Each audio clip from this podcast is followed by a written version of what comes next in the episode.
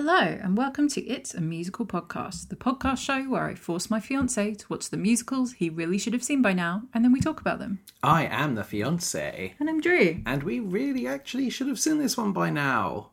We were due to see it in December. We couldn't due to illness and strikes and everything, Yep. which is appropriate considering the topic of this show. Mm-hmm. But we finally got to see the immersive production of Newsies. Yeah. And I realised, and this has happened completely by accident, it's three years after we first covered Newsies, Yeah, it is. which is very cool timing. We've now got Newsies Week, and then next week will be Phantom Week. So I guess next year we have to watch the Newsies that started it all, the uh, 1992 film. Yeah. Because that's a musical, isn't it? It's not good, but you know. It's got Christian Bale in, hasn't it, as Jack Kelly? Yes. So Batman goes on to become, or starts his Yeah, day. Yeah. Christian Bale. Mm-hmm. I'm very excited for this one. I have heard nothing but positivity about this. Yeah. I, I feel like everyone I've seen on Twitter or Instagram who has seen this has had an absolute blast with it. So I'm sure that we're going to absolutely love it as well. And we're going to forego the traditional background of newsies and all that general information, get straight into our review simply because mm-hmm. we've covered newsies. You can go back, and a lot of you have been. I found this really interesting is looking back at some of the old statistics, there's definitely some of you that have just found us for the first time and are going back through the back catalogue. You know, there's been a real increase in people listening to our original Joseph and our original Into the. Woods and our original uh, Newsies. I actually All of those are fine, but don't listen to Joseph. I did the editing on that, and it's you terrible. did the editing for the first three. It was Phantom where I took really over. bad. Or no, I think I maybe took over on My Fair Lady. But I think it's really interesting because now the original five musicals we've covered back at the start of lockdown when theatres had all shut, we have now, with the exception of Phantom, seen live. But with Phantom, we've obviously covered different iterations of it. Mm-hmm. Phantom Speaking of, Phantom Week's coming up. yeah, next week. I think next year's Phantom week we will have to go actually see Phantom live. Considering it just closed in Broadway, it would be such a shame if it closes on the West End without me ever getting to experience Phantom live. Yeah. If it closes on Broadway, no one's safe. This is true because it doesn't really make any sense why it's closing. Well, closed now. Yeah. It's dumb. it was a huge event though. I mean, um, you obviously had Andrew Lloyd Webber coming out and dedicating the evening to his son who passed away recently, which is incredibly sad. Sarah Brightman was there because they always tout her out whenever. But they had like the original well, original Phantoms on Broadway, but also the longest serving Broadway Phantom. Yep. You know, it was a huge affair. But you know, Andrew Lloyd Webber said something around the lines of like, "Oh, the Phantom's already been in correspondence. He likes New York too much to ever be gone for too long." Yeah, but he got really emotional about it closing, and I was mm. like, "You're closing it. Like, what? You can't get upset when it's a choice that you've made. Yeah, You know." Especially because obviously you've got an audience full of people who have paid specifically to see the last show because they love it so much and because and then you extend the run, and then those same people are like, "What?" and now have to mm. buy another ticket to Phantom. that But yeah, happened with um, Beetlejuice. Really? Mm-hmm. I can't remember what they. I think Chicago is now the longest running show on Broadway consecutively. Like at this point in time, now that Phantom's closed, Yeah. Chicago is the one that's been on longest. But we're here to talk about Newsies. You know, takes place in New York, uh, and I I remember really liking the film. I I remember being like, or the filmed pro shot on on on, on Disney Plus. I remember thinking when we went into it that we, you know was this the one that Daniel Radcliffe had done, which was How to Succeed in Business without even trying Yeah. you know. And I I went into this really with no expectations, had no idea, but it was the first musical that I re- that we covered that I really loved. Yeah. So really exciting because this is its London debut. It hasn't been in London before. Nope. So second they announced this, I was like, we we need to find a way to make sure we see this. Same as My Fair Lady was like, oh wow, yeah, this is this is brilliant. Like need to see this. So, what did you think of the immersive? We'll start. I guess let's talk about the immersive experience because that's quite new for both of us. Before we talk much about the performances and the songs, what did you make of the immersion? Because we were sat in Manhattan. Yeah, so there's two different sides to the immersion in this. There's the actual theatre itself side, and then there's the performance side. Yeah. The actual theatre itself, entering through the different boroughs, and obviously we were sat in Manhattan, you had Brooklyn and Queens. Or Richmond. I don't know. They had uh, signs up for the different ones. we We, were in Manhattan. Yeah. So that was cool. I like the idea of what they've done with the entrances. Yeah. Because as you go in, you're underneath a lot of the seats. And the way that they've built it up is as if you are walking through where the newsies live right at the beginning of the it's show. like the big scaffolding that we'll see. So I thought that was quite interesting because it kind of shows the squalor that they live in. Yeah, and it's got, you know, their hammocks, those of them that have them, some of them have bunks, like their stuff, their cups with toothbrushes in, and all, all of these things to show that obviously this is a very poverty stricken group of people. I don't think enough was done with it, though. I mostly because when you're going through, you're kind of rushed through it. There's no time to really take the time with it. Mm-hmm. I think the doors opened at about seven ten for the seven thirty start. Yeah. So you could take twenty minutes to stop and look at the details as you go through. Yeah, I don't know whether that was a late opening for us as well. That could have been that Well, they had a put in that they needed to run and it ran over a bit, and that's fine. we also need to remember that we actually have the understudy Jack Kelly Mm-hmm. performing this one. Yeah, yeah. So we could have been, they could have been running a put in, doing some lifts and, and like making sure that they knew what they were doing with everything. But I really think the only thing you would need to add to it is some kind of audio track. Which they did have, but like the sounds of New York. But it sounded very modern day New York. And obviously it's it's a very different sound. You know, it's very commercial and Yeah. very hustle and bustle, cars honking. Yeah. uh, people shouting at each other. It, it's all very stereotypical Now- what you would expect, but from a movie. And I think what they should have had instead is the quiet noise of because it's supposed to you know we start the show first thing in the morning before anybody else is up Yes. before the day's really started because obviously we have crutchy trying to get down before anybody else has started their day Yeah. so I think having the quiet noise, having, and then maybe having it run into the sounds of the newsies waking up. It wouldn't mm-hmm. take much to, you only have to record that once, you know? No, one of the things. So a lot of the newsies make their entrance from the stairs at the top of this Manhattan area. Could you potentially have them in there ready, just chilling, getting ready for the days, like in their hammocks? Or does that become too much animals in the zoo type thing? Do you know what I mean? Like just watching them. Yeah. You know, I, I feel like because they make their entrance from there anyway. I feel like that would cause issues. Yeah. Possibly. Abs- People generally suck when it comes to having in character performers around. Yeah, yeah, yeah. So Funnily enough, I've just had a text that's Yeah. come to my watch from my friend from work telling me that she's just booked to go and see Newsies. that's so funny. Is that because you told her how because I told her how much how good it was. She is sat in Woodside.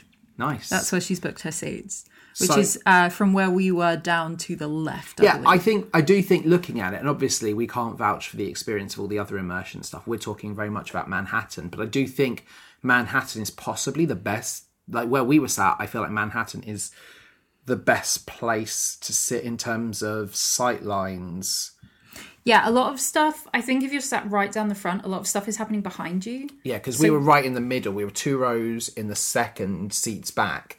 So we right got, in the center, and there's a huge catwalk basically in front of you that then connects to additional stage pieces Yes. on the side. And this is more performance stuff now. Obviously, none of this happens during the outside the show portion Yeah. of things. We did get warned that if we needed to use the bathroom or leave at any point during the show, we needed to summon someone yes, to escort us out. proper like teachers. You know, like, can I use the toilet, please, sir? yeah, But because in a good way. all of the performers at some point absolutely race down that catwalk and you will get taken out because they go fast. But there's also an element of they said that you cannot come back in once that's done, and I do understand why. It's Uh, finding a time in the show where there isn't somebody running up and down the Yeah. stairs would be difficult. especially because they're probably also running down the immersive bit we've already seen, which is really good that that warning's been given. And I don't think, like, if certainly from where we were, nobody beckoned the person. Maybe they could do that a little bit earlier. Maybe they could do that as they're checking your tickets. Just because if you've left it till that point where it's like two minutes before the show starts, you're suddenly like, oh no, I'm trapped. And me suffering with anxiety, especially, it's not claustrophobia, but for me, it's very much uh, on a bad day, I really worry about being in like a trapped space that I can't get out of. Hmm. So things like buses, trains, cinemas, theatres, if I'm having a really bad day and that anxiety is really flared, I very much worry about already leaving if I get overwhelmed. So could there be an announcement? I get that they got to do it right before the show, and it's. It, I'm not. I'm not criticizing the I feel announcement. like it it's needs a couple of times. It, it does need a couple of times because, especially if you're there with little kids, and you go in maybe the expectation, but it's fine. If you need the toilet, we can get up and go. You actually can't with this show, and I'm not complaining because the logic it absolutely makes sense, and I'm really glad they do it. But could it be done just a little bit earlier? Hmm. You know, like could the tannoy, as they say, the doors are open, announce it? You know, like before you go in, we have to make you aware that there'll be no readmissions once the show starts. So please, you know, if you want to drink, if you want to use the toilet, use those facilities before you enter now. I would like to think that that's common sense, but I know what people are like in the theatre, so, you know. But the immersion when you're on that level, so I think from our perspective, we obviously have the walkway in front of us. They come on, they're singing towards us, or you know, throwing papers out. Mm-hmm. But they're also climbing levels behind us. And I think from where you are in the other boroughs, there's action that takes place behind you. And if you're in the front bit of Manhattan, again, action takes place behind you. So you don't always get to see that. So from where we're sat, the second tier back of Manhattan, I think is absolutely the best place to sit. For some very specific. From this point on, if you don't want to be spoiled for some very specific choices, additions, and changes in this iteration of Newsies, now's the time to go listen to our old episode of Newsies because there are some things that have been added, been changed, some things that are specifically to do with the way that the stage works. but also this. some incredible like wow factor things of like admittedly wish hadn't been spoiled by the announcement but still are very very cool nonetheless Yes. so now is your chance before we talk about that exact thing. yeah Bye. Uh, and for those So- of you sticking with us this isn't going to be a blow by blow Mm. and this is going to be a very generalized one because there's so much going on and again because of the immersive nature of it it's so so like overwhelmingly positive you don't want to take your eyes off it for a second yeah. we're going to talk very broadly, I think, about the acting, the performances, and the set pieces. But the opening, as a set piece with that overture, I think really gets the energy going straight away. Yes. So normally the way that Newsies starts is that we open while everyone's asleep Yeah. and we have Crutchy getting up and trying to get down the stairs and Jack talking to him. And that is the way it starts. Obviously you have an overture first. In this version with the overture, we see the end of the previous day. So all the newsies ending their day, selling their lost papers, and getting off to bed, which includes one of the newsies coming down on a zip wire. which is so cool. Very, very cool. Scared me a little bit because I saw it before the guy announced it. Yes. Yeah, they announce it as part of the. You, you must be aware that there is going to be a zip wire as well. The guy's coming down this way, which, again, You would health fully and get safety, kicked you- down the stairs. Yeah, you need to understand the health and safety implications, but. It's a shame that you you're kind of forewarned about this great set piece that's just about to happen instead of just like really experiencing it. But I get it. Yeah, yeah. So he the the person who's on the zip wire gets very, very close to the floor before the next set of stairs Mm-hmm. starts and, and you fly out over the audience. Stressful to watch. But again, for that audience, they don't necessarily see it coming. They're just watching the stage in front, and then suddenly a guy's in front of you. Yeah. It's great. It's very very cool. Mm-hmm. Um, It's a cool use of a thing. It's only used, I think, three times. I saw it twice. I must have missed a third time. There's one at the end, I believe. Yeah. I could be wrong. Yeah. But it's a cool idea. I like it as a thing. I think it's one of those things like it's awesome. It doesn't need to happen, No. but it's cool. I think this is very much a showcase of what they're going for. It kind of establishes the rules of what they believe this immersive experience to be. Mm-hmm. It's establishing the kind of things we're going to expect, so to keep an eye out. yeah. But also very much establishes, yeah, listen to what these guys have just told you because, you know, we are going to do this sort of thing. We don't want to kick you in the head. Mm-hmm. Yeah, and they're running around all over the place before the show basically narratively begins. Yeah, on the stage you do have the fantastic scaffolding structure that obviously isn't the same as the one that was used on the pro shot is very similar in essence to the idea Yeah, this one looks a lot more like a set of fire escapes Yes. than the one in the pro shot, which just looks like stacked blocks, Yeah. essentially. It's very, very cool. A lot of this set does a really, really good job of looking aged and looking mm-hmm. like it's from the timepiece that it's actually from. Whereas I think with the pro shot newsies that's on Disney Plus, it's all quite clean. Yeah.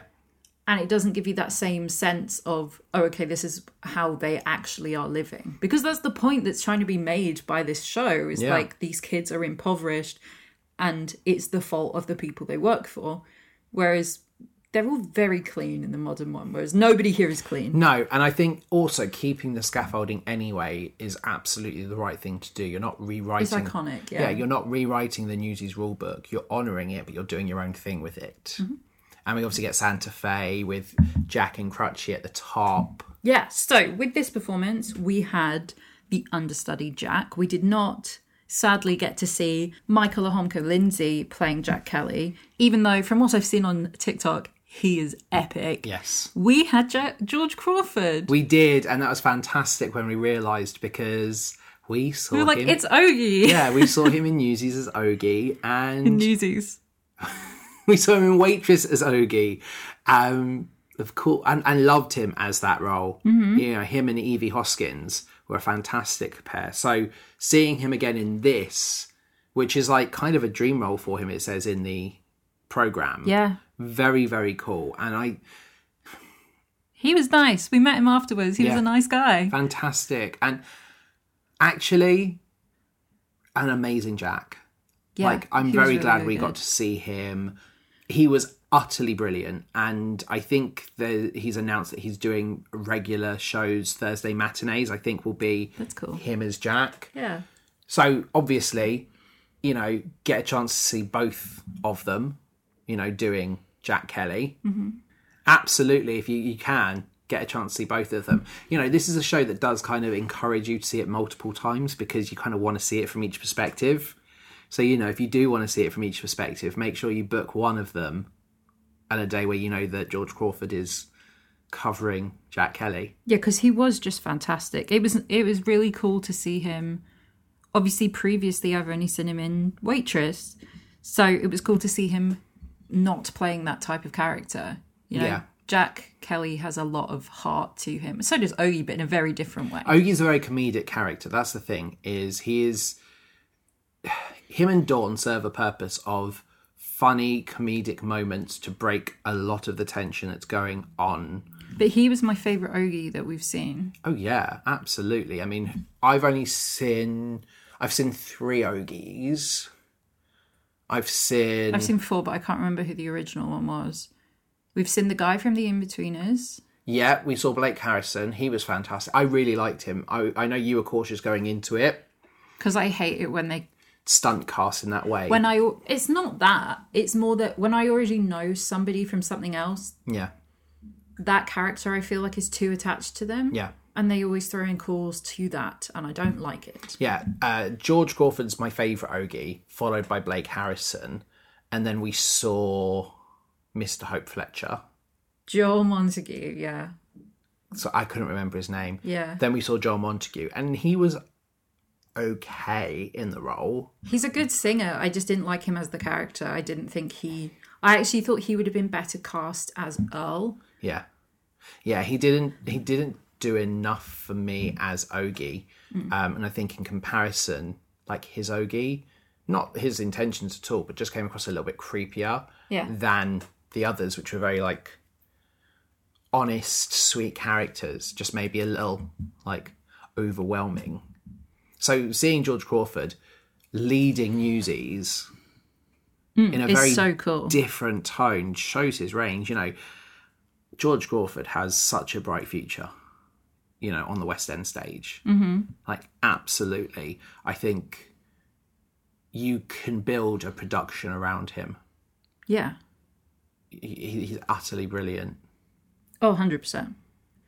So, Carrying the Banner obviously is our breakout number in this show. Yeah, It is the one that they do at every single performance, like television, the what's the parade called? Macy's Parade, Yeah. like all of that. It's the one that people really know. this will be the one that they do at West End Live if like Yeah. they're there for West End Live, you know, you chuck a hundred of these kids on the stage and and they all just go for it. and it's amazing. so many though. of them They as are- well. well, and this is this is something I thought was very cool. Matt Cole, who is the director, is also the choreographer. That is cool. and I think that's very a, a very smart choice for a show like Newsies because there's such a huge emphasis on the dance in this show. That's really funny because the film is directed and choreographed by Kenny Ortega. So, legacy following That's on very with that. cool. I didn't know that Kenny Ortega. Oh yeah, it's Disney. No, I know he's Disney. I know he's Mr. Disney. I know he's Mr. Bad Disney film, like in the best possible way. Obviously, I'm obsessed with all the DCOMs because they're just the most Yeah. interesting set of movies ever. But I feel like Newsies does fall into that category. It's like very early DCOM territory, like maybe where they realise like, oh, maybe not everything needs to be a theatrical release. If only we had like say a Disney channel. Yeah, By George, I've got it. uh, carrying the banner is great, and this really does showcase the use of the space. the use of the space where every single immersive quality is used. You've got like the uh, scaffolding on stage. You've obviously got the thrust stage itself. You've got the walkways in front of Manhattan. But you've also got like the the layers behind uh, Brooklyn and whatever the other one is called. And it's very, very cool. It really establishes you've got amazing choreography here between the boys. And it's one of those difficult ones that you're like have they peaked this early with the choreography? And the answer is no. the answer is no but you're genuinely like so in awe of this. How are they going to top it? It was, absolutely brilliant. Ca- uh, we go from carrying the banner into the bottom line I like this song. the bottom line is a good song and it definitely I I think really works with the juxtaposition between like and I really like this because you've got the really hardworking energetic boys who do all of it and then you have Pulitzer who is the one basically profiting off all of them and mm-hmm. it's so slow and stationary in comparison that it serves a really good like juxtaposition between like who's really doing the work? Who really deserves the money here? Hmm. And obviously this is where we get the whole profits are down. Is he getting his hair cut? Is this is this the point where he's got nunzio cutting getting his hair? shaved. yeah. So he's getting his shave at the same time and he's getting frustrated. And we obviously have his two assistants with the nice comedy there You know, I love, I think it's Bobby Chambers who Yeah. plays his female assistant. She's hilarious. She's one of my favorite characters in this whole show. But she was one of my favourite characters. I remember in the filmed pro shot as well. Just I really like the comedy that she brings. But especially here, I liked the way that she's played, the way that she will just say what she's thinking and then regret it immediately. Yeah, there's like that moment. I like the way he gets wheeled out on stage. So kind of upstage. yes, because every time he comes out, Yeah. it's the newsies pushing Yes. his table out. And it's like upstage left, there's a little like garage door, like big doors, and he gets wheeled out that way. And mm-hmm. that's the entrance that they go to talk to him anyway, is when they go in. And I like that he comes out of that into the space. And it, you know, I, th- I think his performance is incredibly good as well. We've got uh, Cameron Blakely as Pulitzer.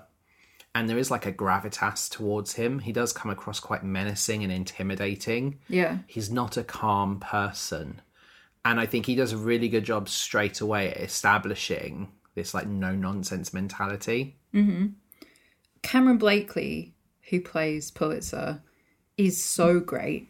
I saw him in the Addams Family musical where he was just incredible as Gomez. Yeah. like what a choice. is gomez The, dad. okay Yeah. Uh he's been in just everything. i mean he's late he was Thénardier in Les Mis as well wasn't he Mm-hmm.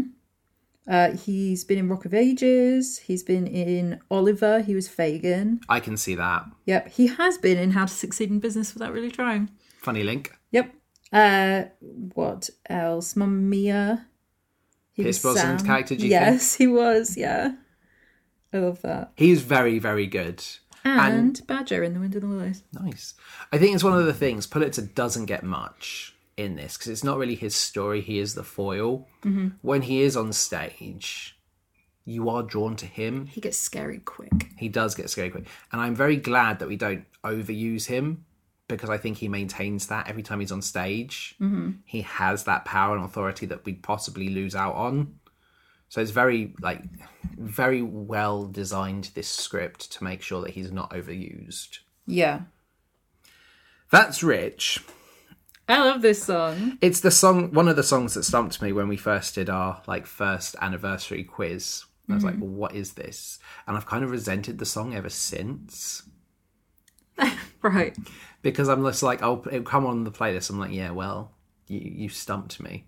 So I, it's kind of, but this this is such a good version. Like, obviously, we go into the theater and we meet our um Do you know what I think the difference is between this version and the pro shot? Obviously, we have Moya Angela, who's Yes. just incredible. Yeah. She has such an interesting voice. It's just so nice to listen to. She's been she's done loads of stuff, but most notably The Lion King. She's great. Her version of Medda basically has a showgirl outfit on in this Yes. version. In the pro shot, she wears a full length gown Hmm. the entire time. I think the fact that she, I mean, she has a gown on when we meet her. I think it's a dressing, yeah, it's like a dressing it's like a robe, dressing robe, you know. And we get the whole joke about Les, the little boy. Just looking at the girls, and be like, "They're not wearing They any." ain't got any clothes on, we which I had love. Ethan Seconte This as kid. Les, and he was the cutest. He was so good, and really should be my MVP for this show. He's not going to be, but he's up there because he was just brilliant. When he does his tap dance in King in New York, that was great. And we, I mean, any song we listen to will either end with like, um, And I've got a date. yeah, well, that's one of them. We'll have Book of Mormon, or we'll have, um, We do the wicked riff. yeah, well, oh, which is partly Shrek's fault, you know. yeah, it's Shrek's fault. Um, but this is one of them, and that was a moment I was really excited to see. And, and jumping ahead, I think Les was really good. They they again, we can only comment on the Les we've seen, but mm. if the other three are as good as Ethan is, they've cast this character perfectly. Yeah. But so obviously he sees the the showgirl's legs. Yeah. They've made this version more of a performance. Yeah. Obviously I love the version that's in the original in the original in the Pro shot. pro shot. But I think this is is a response to the same thing that you said when we saw the original one, which is like, why is this song here? Yeah. Because Yes. you could cut it and there would be no difference. And that's very much what I felt is her as a character.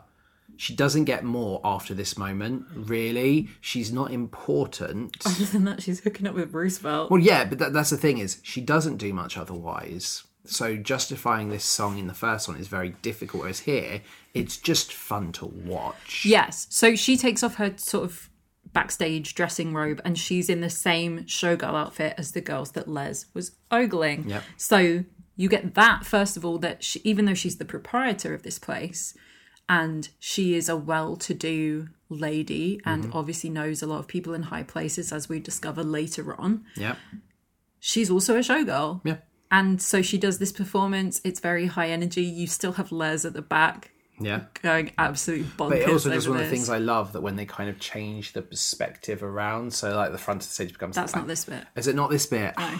okay, well, still the, the stage setup for the theatre here allows for it, and I love it when that Mm-hmm. happens. I like this song. I think it's really funny. What I really like in this version as well is that all of the Newsies ensemble are around the front of the stage watching this performance. Mm-hmm. So it becomes like a they're at you're at the performance with all these kids. Yeah, We then get the next song, which is I never planned on you. slash don't come a knocking on my door. Yeah. I know it doesn't say that in the program. No, but it That is. is what the song's Yeah. called.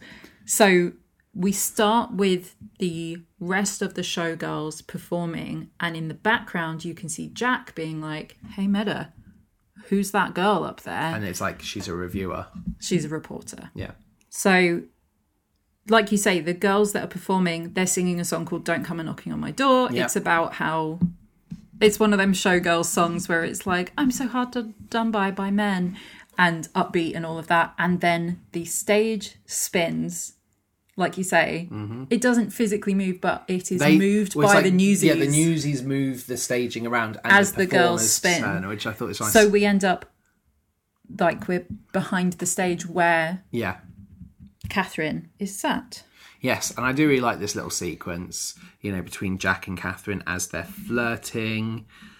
You know, there's that there is that instant like attraction factor, mm-hmm. which works. We have Bronte Barbe playing the role. Yes, who was Megan in But I'm a Cheerleader, the original sort of Workshops. workshops. Yeah. I really like her as Catherine. Yeah, me too. I think she brought a lot of. This is going to sound like a negative thing, but it's that like Sutton Foster quirky girl mm-hmm. energy. But the, the That's a good thing. It's a No, good it thing a good this thing. character. But in the same way, there is also still that element of doubt Mm-hmm. to her throughout. You know, she talks a big game, Yeah. but she is still a ball of nerves Mm-hmm. for a lot of reasons. And I, I do really like I like seeing the build in their relationship. You know, it's it's not like anything new. It's obviously that kind of girl and boy meet, and you know, boy likes girl, but girl thinks boys a street idiot. rat. You know, but gradually they'll she'll see there's more to the boy. You know, it's Also, very he is a bit younger than her yeah, he is, isn't he? because she's like 19. And also, she is probably more educated as well. So this is an element of below her class. Mm-hmm. Not that she's like a classist, but there's also an element of like, Get away from me. yeah, get away from me. Mm-hmm. So I think that's really interesting. But this, there's enough in this moment for her to see the glimmer of potential in Jack. Yes, especially because we know that he does the drawing for her and Yeah. she's charmed by it. Yes, she realizes there's actually you know much more underneath him. Mm-hmm. You know, he's not just this street rat. He's got a skill that he otherwise wouldn't have. Hmm. I really like the bit so they come on the stage. I like the way the gates descend for the you know as they go into the factory. And they see, oh, what's the news today? Oh, it's a strike. Oh, how are we going to do this? But this time they come in, it's like the papes are more expensive. Yes, so this is like- what we got in Carrying the Banner, not Carrying the Banner, in the bottom line, they've put the papers up. 10 cents, Yeah. which So it's 60 cents for 100 Yeah. papers. On the surface, doesn't seem like much. Mm-hmm. However, it is a lot because this is these boys' lives. So they come in like, oh, it's probably just a joke. It's someone's idea of a joke, and it's not. And they're like, well, we're not doing this then. Yeah. And I do really like the whole world will know sequence. Mm-hmm. I think it's absolutely brilliant. I love the bit where Jack like runs up and gets up to the where the the what the big blackboard is, and he just writes strike. That was fun to watch. I I spent quite a lot of time looking at that blackboard Yeah. in this performance because if you're not somebody who has used a blackboard before, you won't know. You have to wet it Yeah, to wipe it. So they had like a little bucket with Mm-hmm. a cloth in it to the side. But what happens when you wipe uh, chalkboards is that it just smudges the chalk everywhere and then it dries white. yeah, So that whole thing of like clapping erasers from what I assume now are historical uh, films. I my art teacher when I was at school had a blackboard, uh, a chalkboard, yeah. So this was a real thing. But you have the reason why you have to clap the erasers is because you have to get all the chalk off before you can then Mm-hmm. clean it. So I just was sat there quite merrily watching this chalkboard dry from green to white. Yeah. It was good fun. I entertained myself. But it's a, again a really great sequence. The world will know is one of those that I think is one of my favorite songs from this. Mm-hmm. Like I'll listen to it time and time again. I love the whole Pulitzer may own the world, but he won't own us. Especially and, and they do the you know and the journal too because like it's the double like meaning Yes. the world will know meaning we're gonna make our names heard across the world, but also the name of the paper. I mm-hmm. think it's such a great lyric. Yeah. It's, and and this song is one I was really looking forward to, and the performances are utterly brilliant in it. The choreography is great. You just feel really like optimistic, which is the point of this song. Is they don't really understand the gravity of the situation they found themselves in. You know, they don't really understand what it means to strike. They've seen it, they've covered the news, they've shouted the news, but they don't actually understand it and here it's that that optimism of like yeah we can do this easy before we then move on to like seize the day and everything mm-hmm. where we're like oh it's not as easy as we thought Yeah.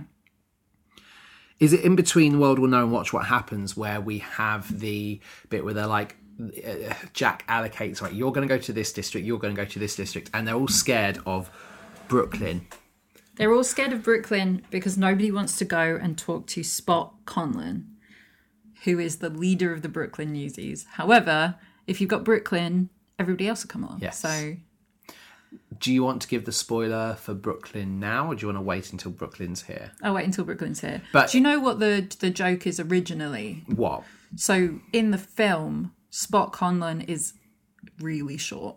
okay Like he's a lot. He's also younger than everyone else. He's a kid, kid. yeah and he's little and so the joke when when he finally shows up and everyone was like it's spot conlon run for your lives it's this little guy That's quite funny.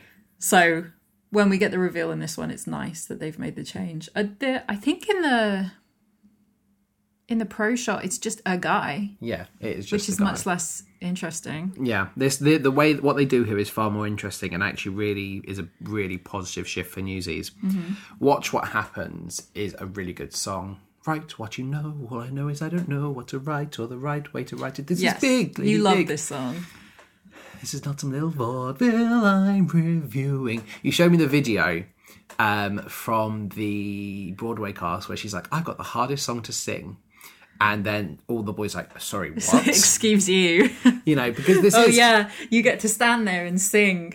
What don't get shame. me don't get me wrong this is a tough song to sing because you've got like the breaths and got to be fast. But well and also the vocal jumps. Yes. But she's not having to do kick splits at the same time. or so spinning you know. I really like this as a sequence. I i think it's a very good one in the terms of like we start to actually see more of this character and in a lot of other shows you might have her character not be explored in the same way Mm-hmm. you know that she's just there and she keeps showing up when jack seems to need her or you know, but we don't get depth to her. She comes across to Jack really confident. And this is where we see, like, oh, she is not. She's a normal person. And obviously, we know why she's not as confident because she's got a lot of pressure to live up to. But here is a really good like dive into this character's mindset, mm-hmm. and I really like it. it. It's a great sequence.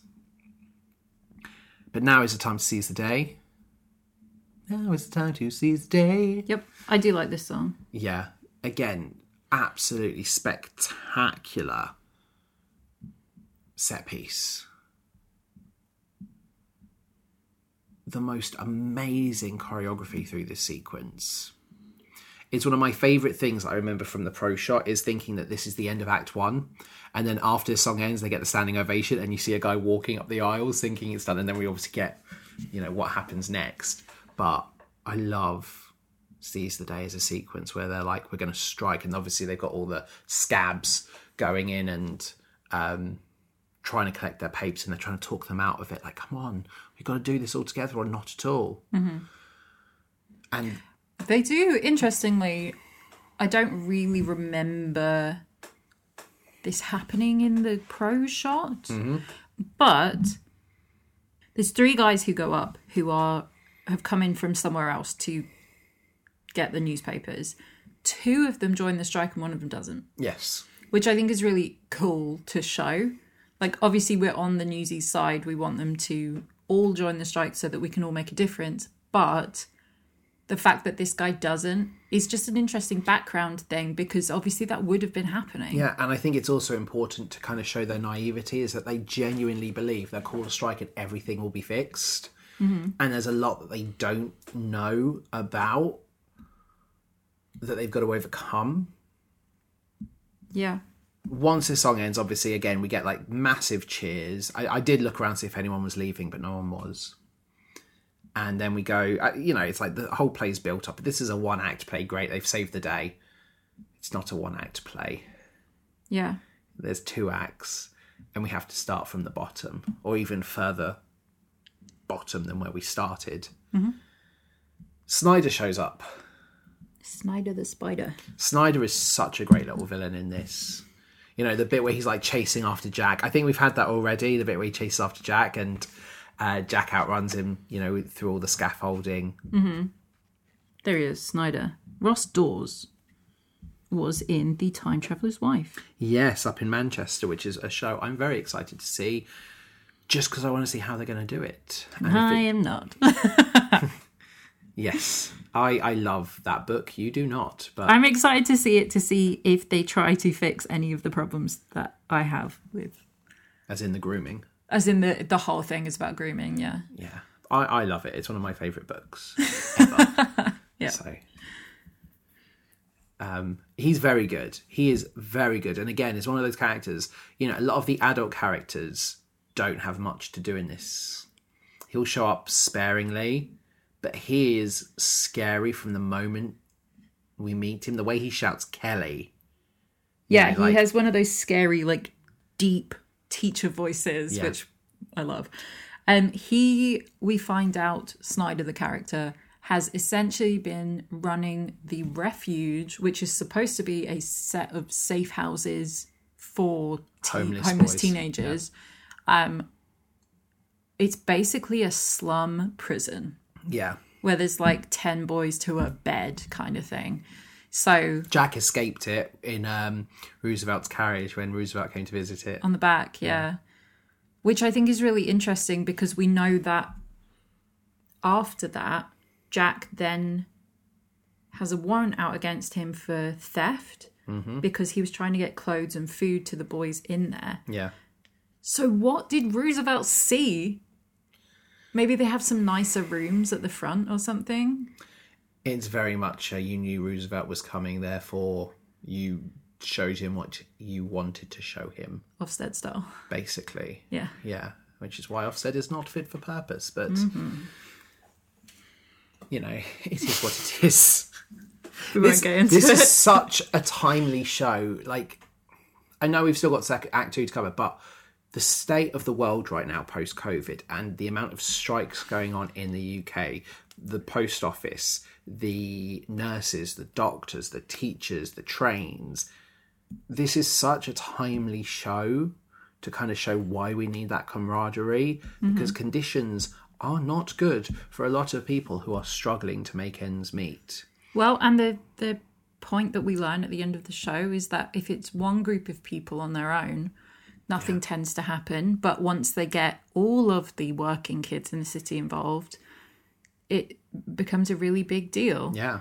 And we need to do the same thing. That's exactly it. And this is, I, I don't know if they intended this. Like, obviously, it started production a lot longer ago, but it mm. came out at the time of like, there's a lot going on before Christmas. It's like very timely and it's still going on. And, you know, if you are somebody li- listening in the UK who doesn't know why we strike, watch this show, watch it on. Watch it on Disney Plus, and maybe you'll you'll see why it's so important that people are mm-hmm. and making their voices heard. Because and you see it a lot in America, these horror stories about, oh, they're unionizing. It's because businesses fear it. Yeah. You know, the workers need, this is such an important show. And to have it against the backdrop of a Disney musical, mm-hmm. I think is so amazing.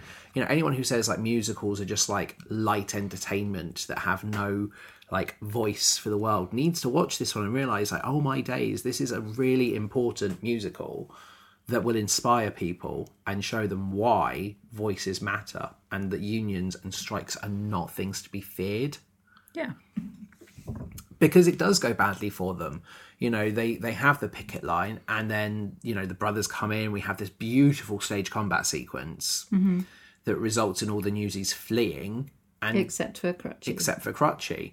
And, you know, Crutchy gets taken and Jack is broken because he finally realizes how big a thing he'd signed up for. He approached it with like the vigor of Jack, you know, who who will peddle papes by making up false headlines. He thought he could just bring the same approach and luck his way into it and I think this is a huge character moment for him where we have the reprise of Santa Fe and he's just like broken. Mm-hmm. And George Crawford's voice here is, is powerful. Also, the fact the end of this song, you have to hold it for like a year. It's such a good end to this first act because our character has gone from just like naive and kind of jolly Jack the Laddish, you know, to a this is this is a defining moment. Like this is a core memory that will impact everything moving forward. Yeah. interval and we come back to a great song with king of new york that i think has the best choreography in the show Yes. possibly the tap I, i've said it before in this podcast no doubt i'll say it again if we have tap dance sequences this is an amazing show because tap is the dark arts how it works i will never know I, I just love it. I don't want to know how tap works. Just let me love this mystic art so that you can bang your feet on the floor and this beautiful noise will come. we have had a scene already take place in this bar. Yes. And I knew in advance because I'd seen some clips that they used the light fixtures from this scene as a part of the dance number. And so when it came down the first time, I was like, oh yeah, cool, cool, cool, cool. But it doesn't happen the first time. It's in this song. It's Yeah. very um slightly reminiscent of Hadestown Yes. with the use of the lights, except these all lift up in the air and the boys are spinning and hanging off of them. It's great. Yeah. Les gets a little bit of a tap dance sequence as well. Mm-hmm. And that was great. I really like this whole sequence. Um, it's it's great. Is this the one as well that ends with? Oh, it's not. It's watch what happens re- reprise where it's like, and I've got a date. yeah, it is. Yeah, I, I do just love like, look at me, I'm the king of New York. And again, this is the kind of palate cleanser that we need at the start of Act 2 we We've just seen all of them downtrodden and out, and they're all here licking their wounds and like, what are we going to do? And then they're motivated again, like we can do this. Look at us, we're in the papes. Yeah. Tomorrow they'll be serving fishes in it, but I was famous for nearly a minute. Like, I love it. Not the lyric. Not the lyric, but basically the same. and they're, they're kind of wondering where Jack is. Jack's not here. The, you know, they're all like, oh, where is he? And we go to the refuge for your skip song. Mm-hmm. We get the letter from the refuge as, as Crutchy's detailing this letter to Jack. I don't. I haven't listened back to our original Newsies episode since since we first aired it. But watching this here, I was like, how is he going to get this letter to Jack? He, I believe, passes out the window to someone. Okay, cool. That's fine. I'm just kind of what curious, but they do a really good job at showing like the cramped conditions and having people like shout, "Be quiet," you know, like Yeah. this is not a nice place to be. And we never see Crutchy again until the end. Yep. which is weird because he is a bigger character in Act One. Mm-hmm. You know, I forgot that. So it is very like, oh, okay, no more Crutchy. No crutchy. And Jack is uh, found in the theatre. He is painting backdrops for money so that he can leave and go to Santa Fe. He's done with all of this. And then Les and Les's brother, whose name Davy. Davy. His name's David, but um, We call him Davy. Jack calls him Davy, and then it just sticks. they're like, you know, she's let us, you know, use the theatre to do a rally. We need you. And and Jack's kind of out. But they bring him back with Watch What Happens reprise. Mm-hmm. And we've got Jack. Yep. And then it ends with the, uh, and I've got a date. I've got a date. Which is, a, you know, a fun little sequence. Jack goes and has his whole conversation with Pul- Pulitzer, where he's all like confident. And then Pulitzer moves and Snyder's there. And he's all like, oh my God, this is a trap. And is told, and the Delanceys are there as well. Yeah, and it's basically now you can tell them to call this off. Mm-hmm. We'll wipe your slate clean, and you'll make sure that no more of your friends end up in here. Yeah. And they throw him down in the printing press area, and then he, he we we go to the rally, and we get Brooklyn's here, mm-hmm. which is brilliant because they've made a really good change with Brooklyn. Yes. So the Brooklyn Newsies are what is commonly in the Newsies fandom referred to as the Girlsies. Yeah. It's the it's an all female group of Newsies led by Spot Conlon, who is played by Clarice Julianda. Yeah. She's great. I love that she shows up and they're all absolutely terrified of her Yeah. and the girlsies. It's so good. I, I love that this is a change because I do think it's one of those criticisms of Newsies previously that's very valid. It's a boys' show, you know, like Well, and that there were probably an equal number of boys and girls working as Yeah. newsies. exactly. And I think it's a really positive change to make sure there are more more female representation, more female voices seen in this show. Mm-hmm. I think it's very cool. And Spot is brilliant. Like she is, she's not meek, she's not mild, she is strong. And you can see why. Like she puts Jack to shame with how Yeah. strong she is. Jack is trying to argue against it, but they're all like, and, and they're all like disengaged as a result. It's like, oh, we thought you, the great Jack Kelly, was going to tell us to fight for something. Mm-hmm. And instead, here you are giving up. So why have we even bothered? Yeah. And then we go to the top of because Jack's also realised at this point, hasn't he? Because Catherine's there, and he's like, "You will stay away from my daughter." So that in itself, Yeah, he also, says, I believe you've met my daughter. And Jack's like, oh, you snake. yeah. So he's now packing, and at the she goes to see him at the top of his his like apartment block on the scaffolds. His penthouse is what Yeah. he calls it. Uh, that was the word I was looking for, and I couldn't remember it. And we get the nice like sequence with something to believe in, Mm-hmm. where it's like, you know, you are better, you are, and it's nice because she's come around. We're now we've swapped their dynamic, where she was skeptical of him, he's now skeptical of her, and it's a really sweet sequence. And she's got this idea. She's like, these are drawings of the inside. And this is where they hatch their plot. It's like, how are we going to do that though? No printing press will let us. Oh, but there's one. Oh, but we know where the printing press is. Yeah. Yeah. and obviously they hatch the plan they're going to print out this document and spread it across that shows and we're not just striking now for Newsies we're striking for all the kid workers, Mm-hmm. and we're going to get this to everyone so that the whole world, will, like the whole of New York, will shut down. Once and for all is one of my favourite songs. I I think it's done justice here. I think it's really good. Like I was so excited to see this sequence because it's powerful and it's the kind of like the culmination of everything. Yeah.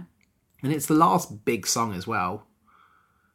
You know, it, it, it's the song that really you're going to remember leaving this because the finale is kind of like an amalgamation. Mm-hmm. So this one is a really good like final narrative number as they spread their message across New York and then come back to Pulitzer's office and he's all like, "What do we do? What do we do?" You know, and Jack's coming in like, "So." you Ready- to change your plan yet? Teddy Roosevelt shows up and he's all like, you know, I remember you ran smear campaigns against me.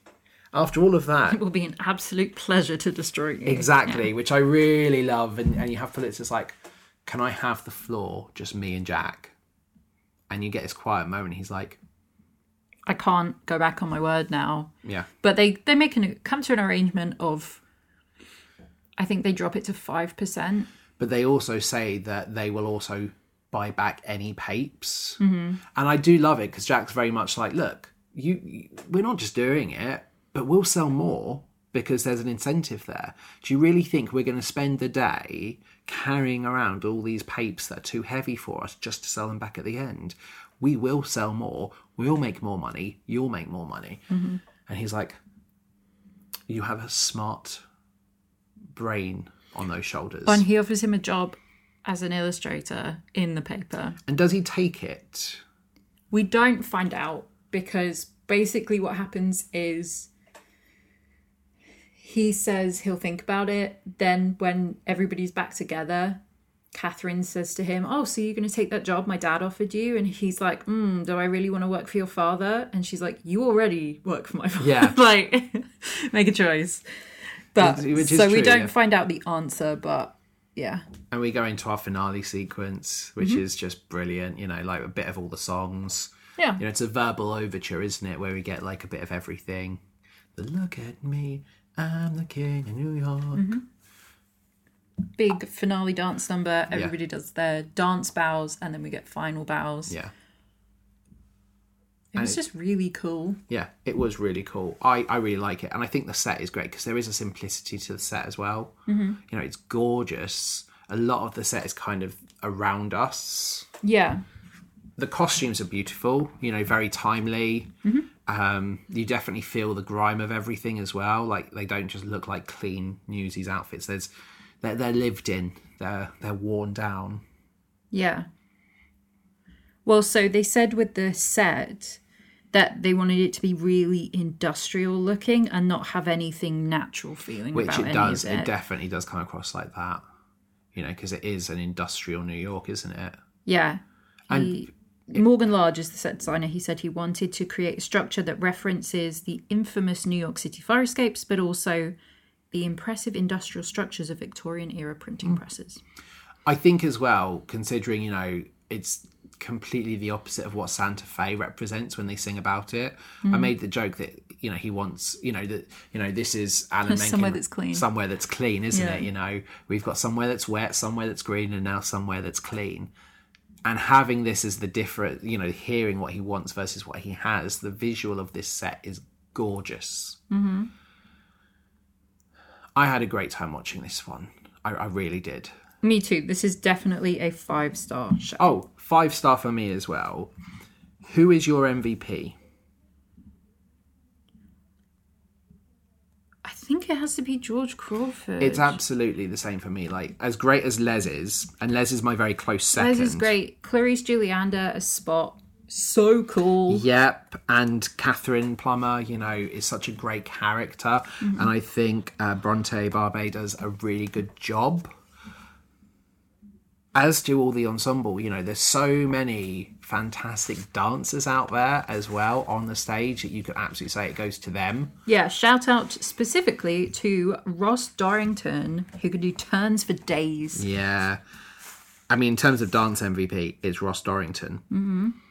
But I do think George Crawford absolutely rocked the stage as Jack Oh yeah, smashed it. And I'm sure if we'd seen Michael Ahomka Lindsay, we'd be saying he's our MVP. Mm-hmm. I think Pulitzer, you know, Cameron Blakely, he really has a lot of power to him. And he is scary until at the end where you just see he's just a regular person. And I like that softness when he negotiates with Jack. Yeah. I would I would want to play Pulitzer. Like he's the character I would want to play probably because I quite like to explore that power and then the the genuine human at the end. You have more choices this time. Who do you want to play? Spot Conlon. Yeah, I knew you were going to say Spot, and I'm, I I I think that's a really positive change because otherwise you have a show with two women in. I will say it has been done before, Yeah, having the um, girlsies. girlsies. I don't believe it's been done in a professional production before, but correct me if I am wrong. I don't know much about the tours of Newsies or anything really much Oh yeah, of it in there's a, there's a chance that it's changed, but from our experience, it hasn't. And if we go from the pro shot to this, it's a really positive change. Mm-hmm. Is "Letter from the Refuge" still your skip song? Yes. Okay, I cannot remember what your best song was from the first time we covered this, and I can't remember what my best song was from the first time we covered this. I I think "Letter from the Refuge" is my skip song as well. Yeah, and it's nothing against the performer. It's just one of those songs that, like, it's there to make a point. It's there to let us know what the conditions here are actually like so that we know how, what they are fighting for. Yeah, I just feel like at that point, we're a bit slow. At least this doesn't open Act One. Oh, Act Two, sorry. Yeah. Because that would be really difficult. It wouldn't engage you in the same way King of New York does. What is your best song? It's kind of there's there's a three way tie. Four, hmm, maybe a four way tie. Carrying the banner, seize the day, King of New York, and once and for all are definitely Just all of them. like all up there without a doubt. But I think I'm gonna have to say the world will know is is my favourite. I love Once and For All, and this one's done really well. But I do just think, and you know, I think Seize the Day is more about the performance on stage. But you know, the world will know it's been in my head since watching this mm-hmm. because the lyrics are great, and I just love this song. Yeah. What's your best song? Mine is a tie between Once and For All and That's Rich. Because I love That's Rich. Yeah. I think it's a bop. I like th- li- this rich. I like that's rich more from For this, this. yeah. Yeah, Um, it's definitely a really good, Maybe you won't skip it so much when we're in the car. What has this left you feeling about the state of all these announcements of immersive theatre? I think if performance wise the immersion is done like this, Yeah, then we're in for an absolute treat with shows. I think the entering through the different boroughs of New York is a really good idea. I just wish there was more to it or that we were given more time with it. So, Lord of the Rings, the musical, is apparently having an immersive version. See, now here's what I would do with that. That's what I wanted to ask. Because I've thought about this a lot. Because I'm thinking you've got like Rivendell, Hobbiton, Mordor. Yeah, so hypothetically. not Hobbiton, the Shire specifically. Yeah, that- well, because I don't mean. want to see Overbrook. Yeah. like I don't care about that. We have the Shire entrance, Rivendell entrance, Mordor, I guess. Maybe Gondor or maybe Rohan. Maybe we have more than entrances. Gondor and Rohan would be cool. Yeah. Obviously, it's not the Hobbit, but Mirkwood would be a cool one. I know it's not actually called that. What's Galadriel's domain? Lothlorien. There you go. That would be the fourth one, Lothlorien. So you have those as your entrances, and at the start of the show, I would like it to be that they're all really nice. And that you're walking through, mm. do its projections. I don't care. Have a hallway that's got digital screens. And I will walk through, like, you could do a thing where you have. This is going to sound so nerdy. I thought about this really hard. Yeah. So, when Disney made the Pandora Avatar theme park, Yeah. They have one of the rides that is a boat ride, dark ride, where you sit in a little canoe and you go down the river, basically like you're in the magical world of Pandora. And what they've done is they have loads of actual props and, you know, trees and greenery and all of that, and then screens embedded in that. So you can't see that it's a screen that look like, like you've got whatever the avatars are called, like running through and animals and stuff. Do that. It's so cheap. like it's not difficult. You just cover. Well, so, okay, let's say the Shire Yeah. you have to get in obviously a circular porthole mm-hmm. to walk through with the door propped open As if you're going into Bag End. as if you're going into Bag End. But when you walk through it, instead of being in Bag End, you are walking through the Shire and you have fake greenery and plants. Maybe the floor becomes the grass as well. Like you have like the fake the fake grass like we've got on our balcony. Yeah, something like that. And you have, as you get further through, maybe the end of it is you going through the um, cornfields that we meet Merry and Pippin in. And, you know, when you come out, you're in the theatre. And then that's, you know, they do whatever with the theatre. I'm not getting involved in that part. Have the screens hidden so that they are inside of plants, but have them all be Yeah. hobbit holes so that they are all like you have as you go past um the Gamgee's house Hamfast opens the door Mm-hmm. and like looks out or he walks out and he sits down and he's smoking his pipe Yeah. and they don't need to say anything No. and you just have ambient noise and then the same in Lothlorien Well, so and- with and- Lothlorien, you could actually have like a slight waterfall type mechanism as well as you're going and through again it. it doesn't have to be But it's real Like, but it's like, but it's like dark, and it's like, but you have the glowing, you have the elves. See, and with Mordor, you can actually feel the temperature. Like as you go through, it's hotter in there. yeah and then Um, and you hear, like, Rivendell this- you would just have be beautiful Yeah. and open and So one of the things that when I- hire me when when I saw Lord of the Rings at Drury Lane before the show, they actually had hobbits, the, the actors playing hobbits, walking on the stairs trying to grab butterflies, and then they had the Uruk-hai on their stilts going up and down. You can have that immersion already in these areas. Like if you just have these these hobbits walking through the Shire, for instance, and they're trying to catch the butterflies like they were anyway. At the start of Act Two, Gollum climbs down the the theatre uh, safety curtain. You can have these moments. You know, you can maybe make Moria one of them, so you exit and you just see Gollum's eyes following you. You know, you you can absolutely have these actors, now I want to rewatch The Lord of the Rings which we we can do. I, I, I really want to try and check out the immersive guys and dolls. Our friend Andy saw it and said it was absolutely brilliant. I'm all here for immersive theatre. What I don't want it to be is like what happened post Avatar, funnily enough, that you flag it, where because Avatar did well with 3D, every show has a 3D um, conversion, but the 3D is not as good unless it's filmed with a 3D. I don't want it to be that because this version of Newsies does so well, every theatre producer's like, make an immersive version of something. Well, and this is the thing, and is this is the exact same thing.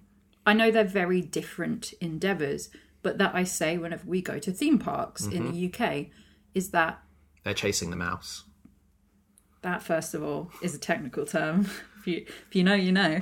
Um, but don't just hire like production designers for this.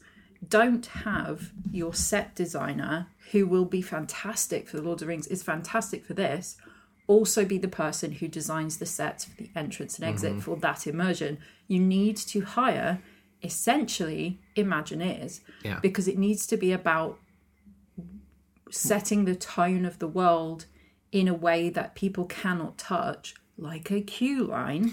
And this is the thing is it's not like a queue line at Disney where you're possibly going through it for 45 minutes or to an hour. We walked through this area in 30 seconds. Yeah, so it needs to be entertaining for that 30 seconds. You need people, and this is why I say about having the hobbit holes and just pre-recording your actors coming out of a hobbit hole, mm-hmm. sitting down smoking a pipe for a minute, then getting up, going back in, because people are only going to see it for maximum 30 seconds. Yeah. So by the time they're through, they will never probably have seen that character get up and go back inside. Or you have two versions of it where one where they come out and they do some pruning in their garden, you know, and like nobody's ever going to see the ending of that reel. No. What I would then like is that. Where does the interval fall in that show? I cannot remember. I feel like it starts at the end of the Fellowship of the Ring because we get Gollum, and that's where we first meet Gollum, and then the second act rushes through Two Towers Literally and everything Return else. of the King. Okay, so what I want then is at the interval is for the lighting in all of those to change. to show that the rise of Mordor and Yes. And, to have, instead of them coming out to sit and have a smoke, all the doors are closed. yeah, No, there's no hobbits coming out. There's no elves going anywhere. No. Or if they are, they're gearing up. and up. certainly Mordor as an area is like far more like powerful, and you can do that because especially if you're doing it with projections. You just set the next reel to go off. So as you come out, again, it's changed to reflect the world we've lived in has changed. Yeah. And then you come back in, and it's so when you come back in at the end of the intermission, if you've gone to the toilet, if you've gone to get a drink, it reflects the change you've had. It's still the same one as you leave, but then once you finish at the end of the show, it goes back to how it was mm-hmm. because everything's better. And then all you have to do is put some nice sound design over the top. Like, I mean, I can tell you exactly what the Shire sounds like because I've been there. Yeah. It sounds like farm animals and a water wheel. Yeah. And that's all you have to do. Birds chirping. Yeah. Wonderful. You can maybe have a little bit of like music from like instrument. Somebody playing a fiddle. But o- what I was going to say is more the orchestration that we're going to hear exactly. on there. But you have like the Shire version, maybe like a more like the end of the show for Mordor, where it's like they're in, you know, Mordor, and you have mm-hmm. like the Rohan or the Lothlorien, or you even have the Mines of Moria. that would that be would be a really interesting one to walk through. But again, you've got to. But Rem- then again, that one would stay the same the whole time. Moria doesn't get better. well, Moria, maybe it does start off with like Ori. with Cry, Ori. with yeah, but with things before, and then it's the Moria that we maybe see at the end with Gandalf. You know, like he's been Balrog, through. Yeah, yeah. I, I just I, I'm fully Anyway, aware. we could do a whole episode just talking about this. I'm I'm fully aware as well that theatres have limited space, and it's you know maybe the suggestions we're coming up with would say like less seats and everything. But I think if you're going to do the immersion, It's not even that. Pretty much every theatre I've ever been in, you do essentially walk through a little tunnel Yeah. to get to the seats. Even traditional theatres. even even with like Moulin Rouge, there's an element of immersion from the get go because the, set's colour set, visible, yeah. but you also have actors on stage. Mm-hmm. We want to know your thoughts on immersive theatre. You know, we want to know your thoughts on Newsies and next week's show. What are we watching next week for Phantom Week? Next week, we are taking a little turn away from Phantom, but staying In the kind spirit. of on theme and in the spirit. We are watching Repo, the genetic opera. Is it a genetic rock opera? Nope. Repo, the genetic opera. It Oh. Okay. is rock esque. Yeah, that's what I meant. Like, is it a rock opera? So I'm very excited for this one. Mm-hmm. Um, I know literally nothing about this at all, except it will feel like I am having a proper trip. I am sure. uh, you can let us know your thoughts on Repo, on Newsies at the Troubadour Theatre if you've seen it. Mm-hmm. Or an immersive theatre or anything else you want to talk about in the musical theatre community over on Twitter and Instagram at It's a Musical Pod or you can message us on Gmail, it's a musical pod at gmail.com. I don't know if we're going to be able to do polls on Twitter going forward, as I've seen that's now possibly a blue tick only feature. So definitely watch this space for Instagram polls. We might not be talking about Twitter polls so much anymore, but we will see. It feels like Twitter is always in a state of flux right now. ruining their own website.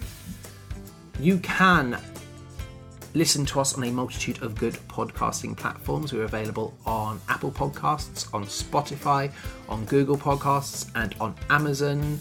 You can find us on Stitcher, Goodpods, and our OG host, Podbean. And if you like the show, share us with a friend and leave us a review on any of those platforms or on podchaser.com. Mm-hmm. But until next week, where it is Phantom Week on this same bat place, same bat channel, Have a magical musical day.